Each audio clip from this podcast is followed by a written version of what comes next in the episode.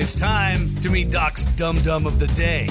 Today's Dum Dum comes from Concord, New Hampshire. Oh, this one got here just in time for Thanksgiving. Some people will go to extraordinary lengths to get just the perfect bird for their Thanksgiving feast. Now, maybe the local grocery store was out of frozen turkeys, or maybe this guy was in a hurry. Who knows? We do know this is not how you check a Tom off your grocery list. A New Hampshire man is facing charges for poaching after he shot a wild turkey. Not that odd, really. New Hampshire has two turkey hunting seasons, one for shotguns in October and one for bow hunting going on right now. But our intrepid turkey hunter chose neither and opted rather for a drive by shooting. Literally.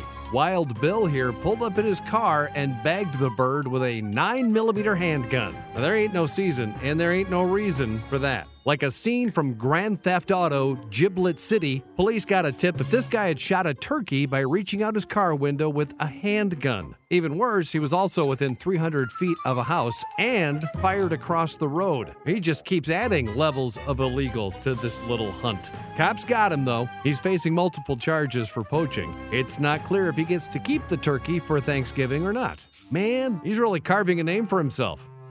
Sorry, that was foul. Sorry. As for the butterball blasting bandit, when it comes to brains, you got the short end of the wishbone, didn't you? You are Doc's Dum Dum of the Day. Gobble gobble.